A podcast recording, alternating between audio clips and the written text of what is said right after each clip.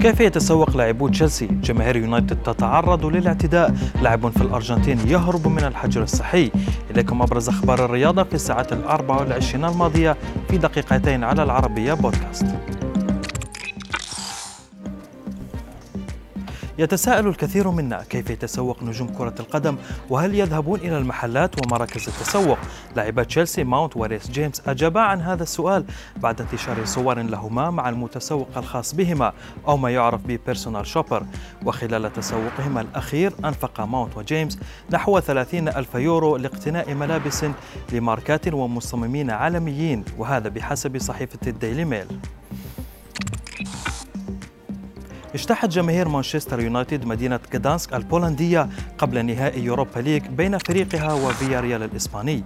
لكن وأثناء تواجد المئات من الجماهير في حانات بوسط المدينة هاجمتهم مجموعة من مشجعي فريق ليخيا غدانسك مرتدين ملابس سوداء. ونقل بعض من مشجعي يونايتد إلى المستشفى بعد تعرضهم لإصابات بليغة.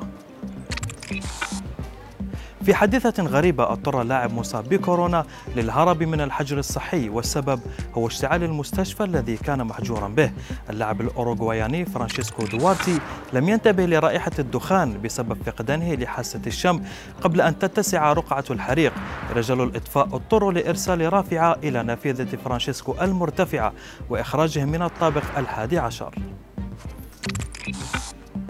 تتوجه أنظار عشاق الملاكمة إلى النزال الذي سيجمع بطل العالم في الوزن الثقيل تايسون فيوري ووايلدر في الرابع والعشرين من يوليو المقبل. البريطاني فيوري فضل إشعال الأجواء على طريقته بعد نشره story على إنستغرام وهو يتناول حلوى تشيز كيك واستفز وايلدر قائلا بأن لا فرق بين حلوى تشيز كيك ووايلدر.